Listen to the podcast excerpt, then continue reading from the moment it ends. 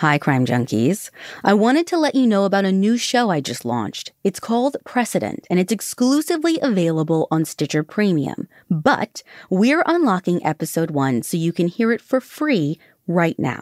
If you've been around here long enough, there are certain words and phrases ingrained in your vocabulary. Amber Alert, 911 dispatch, Miranda warning, Brady disclosure. But do you know the story behind where these came from? I bet you'll be surprised. If you like what you hear and want to listen to the rest of this series, you can hear episode two right now and get a new episode weekly on Stitcher Premium.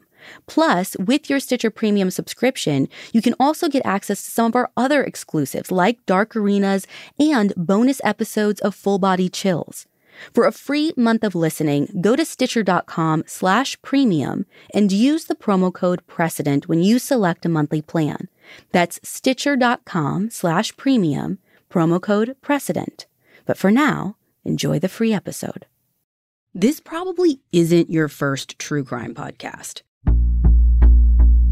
How many times have you heard about a victim or subject in the story calling 911, or even heard the 911 tape for yourself? As a self proclaimed crime junkie, the concept of an emergency helpline seemed synonymous with all true crime stories. So much so that I can vividly remember the first time I read an article that talked about a time before 911. And it stopped me in my tracks. What do you mean before? I couldn't fathom it. I'd always assumed that for as long as there were phones in people's homes, there was a way to call for help. But I was so wrong. There was a time before. And unfortunately, most times our criminal justice system is reactive instead of proactive. So many of the laws and programs that we have in place are made as a result of something bad that came before. And those cases set a precedent, forever changing our criminal justice system, for the better, or in some cases, for the worse. Today, I'm going to talk to you about one of those stories one that played to all of America's worst fears about where we live and who we are. One that demanded change to the way we treat and respond to emergencies, to make calling for help so simple, so memorable, there would be no hesitation. Everyone would know exactly what to do. Everyone would know to call 911. But before there was a 911, there was Kitty Genovese. And this is her story.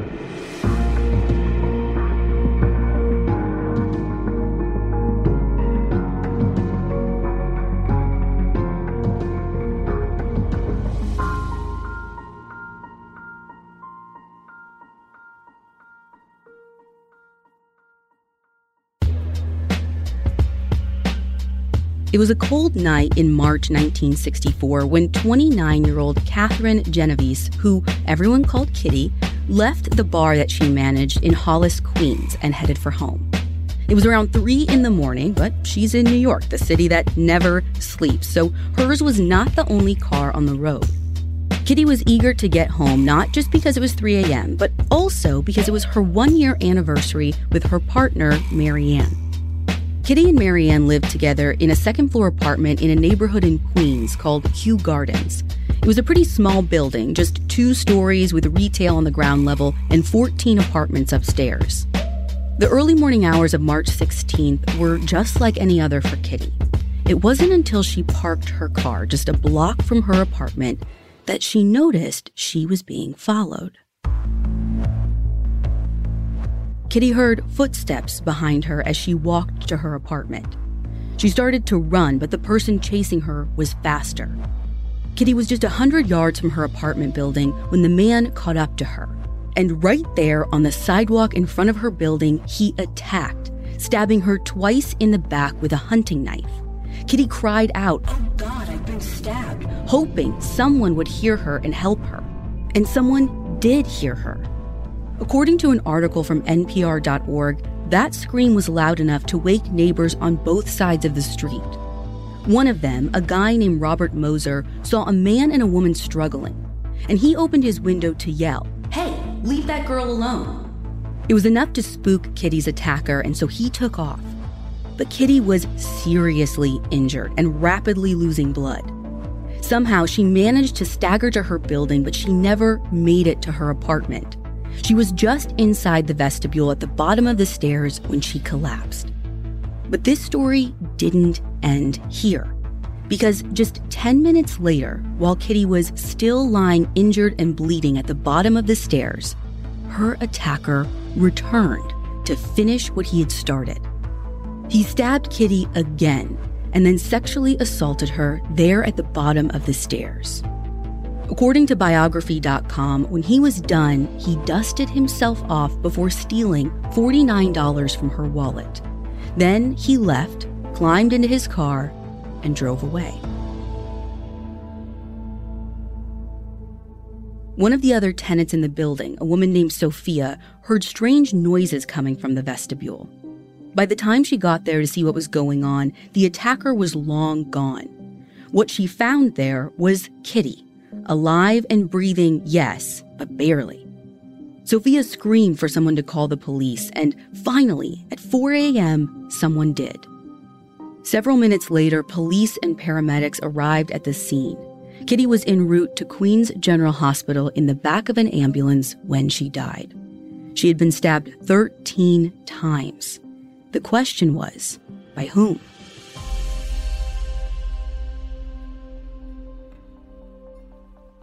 The police investigation focused first on Kitty's neighbors and the other tenants of Kew Gardens.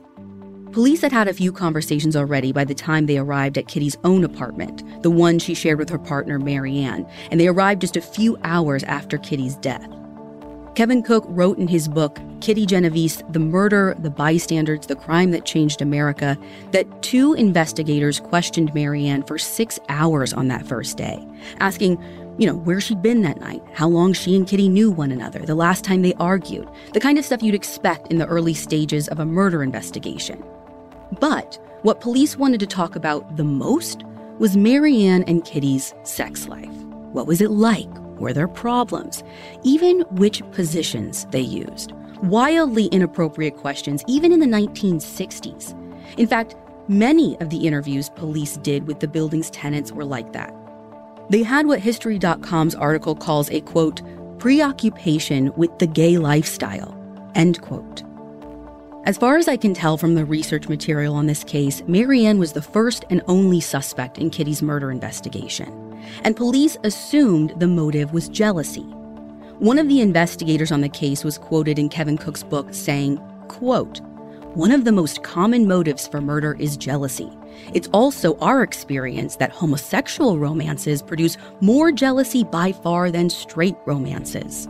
More jealousy means more chance for violence. Women, in fact, can be more possessive toward their lovers than men. End quote. That is some pretty backwards misogynistic thinking, if you ask me, even for the time. It's this kind of thinking that helps literally no one and instead slows down an investigation, which is exactly what happened here. But it turned out Kitty's death was not the result of a lover's quarrel and had absolutely nothing to do with her sex life or her sexuality. Those were distractions.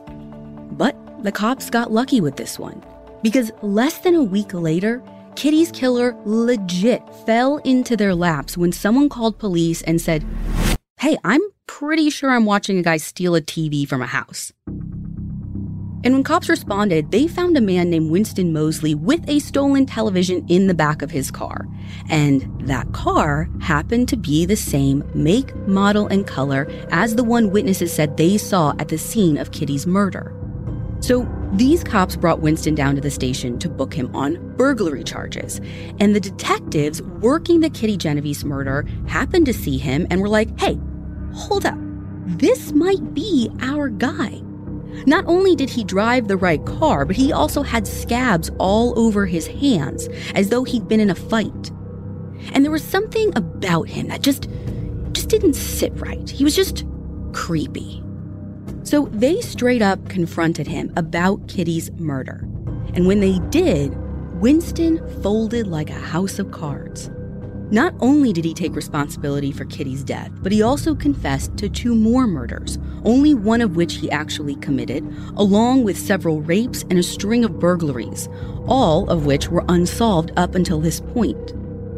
Winston Moseley was the kind of killer that'll haunt you. In a 2014 New Yorker article, Nicholas Lemann wrote that what made Winston so chilling was his double life. By day, he was a 28 year old man with a steady job and a house in the suburbs that he shared with his wife, two kids, and five dogs. But he had a habit of stealing things, big things like TVs, which is how he ended up getting caught in the first place. But he didn't have a criminal record. He was on no one's radar, which is how he was able to continue with his other criminal habit stalking, raping, and killing women. He picked his targets completely at random, which is exactly what happened the night Kitty was murdered. Winston told police he left his home at about 1 a.m. on March 16th, wife and kids sleeping soundly, fully intending to find and kill someone. He was actually out driving around with a serrated hunting knife in his pocket, literally prowling for his next victim.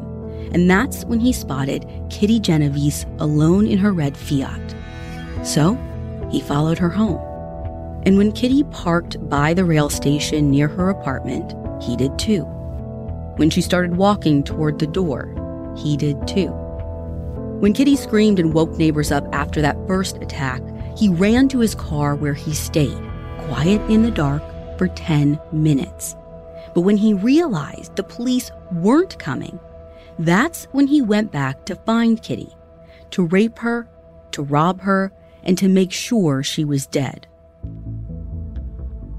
Kitty's murder, Winston's arrest, all of it happened with very little fanfare until 10 days after Kitty's death, when the police commissioner made a seemingly offhanded comment to an editor for the New York Times.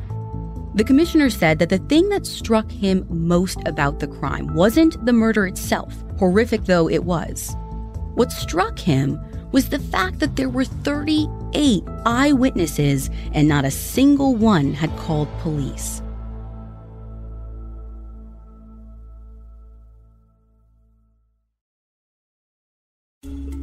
On March 27, 1964, the New York Times ran a story on its front page that started like this Quote, For more than half an hour, 38 respectable, law abiding citizens in Queens watched a killer stalk and stab a woman in three separate attacks in Kew Gardens. Twice, the sound of their voices and the sudden glow of their bedroom lights interrupted him and frightened him off. Each time he returned, sought her out, and stabbed her again.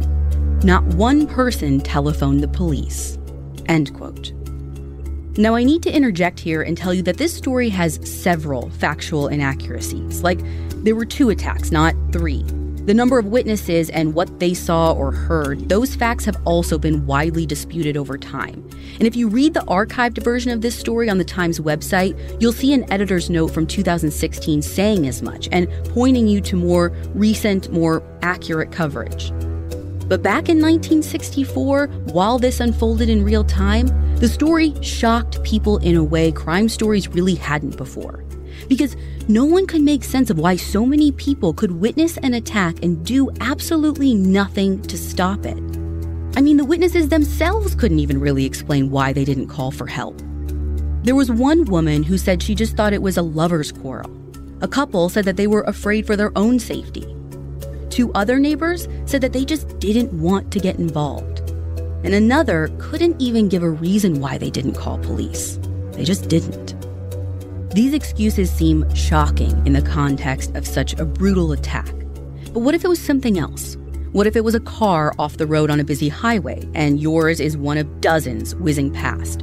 Would you think, I need to pull over right now and help? Or would you look around at all of the other vehicles and think, someone will have already called this in? I don't want to clog up the phone lines.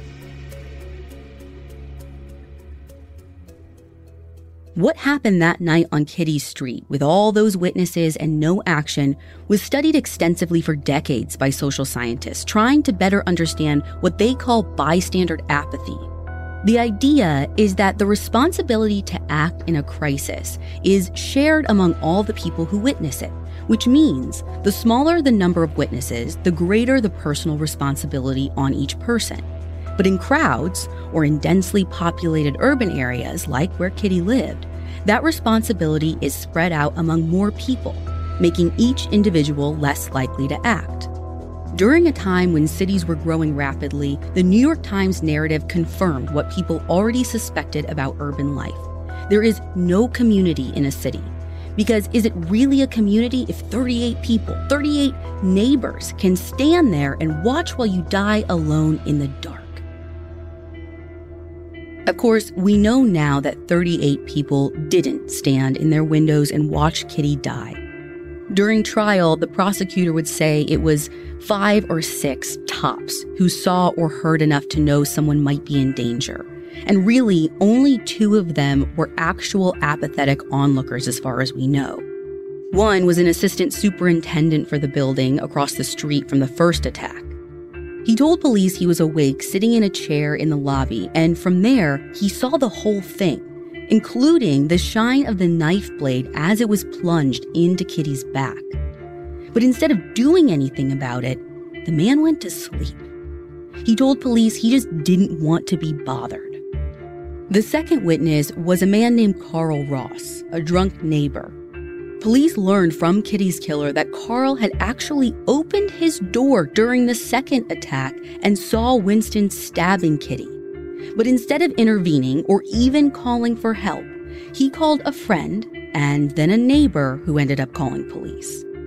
But these two men were the exception, not the rule. People did act.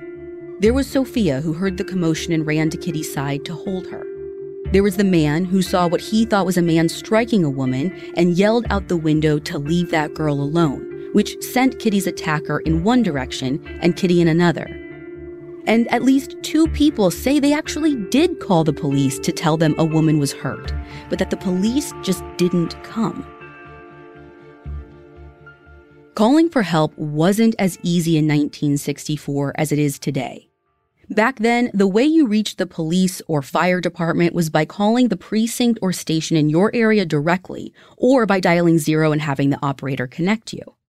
After you're connected, you might be passed from person to person, once, twice, maybe even more, as the people on the other end tried to figure out who to send.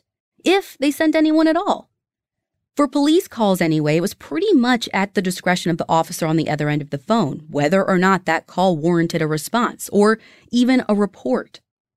Author Kevin Cook told NPR that there were lots of examples at the time of people calling in and being, quote, invited to mind their own business or move to another neighborhood if you don't like it there, end quote.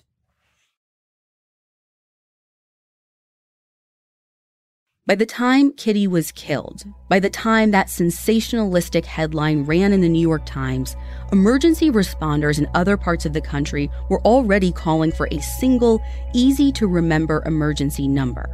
Fire chiefs, in particular, had been pounding that drum since as far back as 1957. In the wake of Kitty Genovese's death, local officials in New York joined those national cries.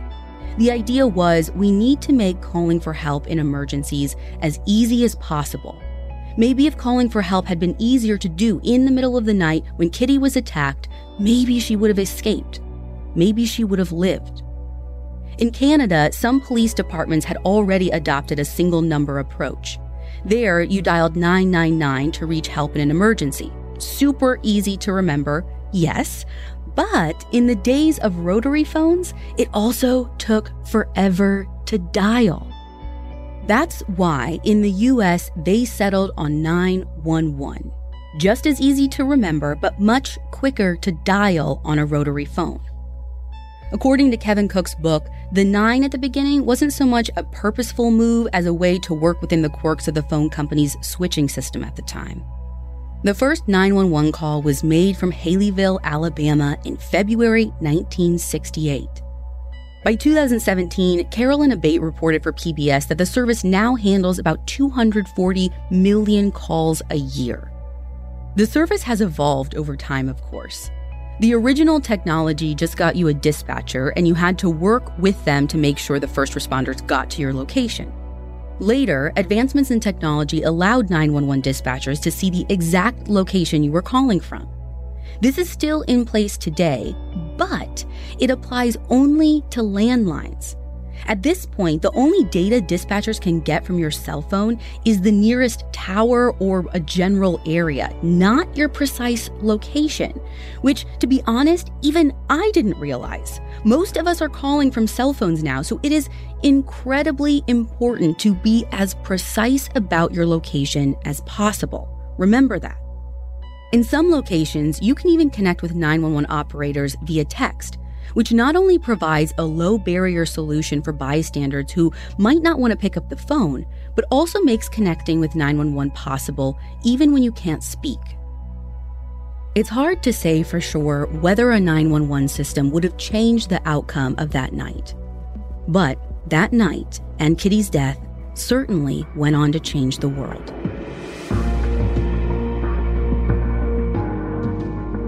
This story was all about many people who said nothing. Join me next episode for a story about a man who did the opposite, who said so much, and in doing so, changed the law forever. That's next time on Precedent.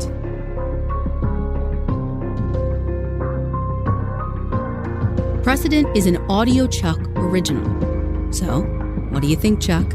Do you approve?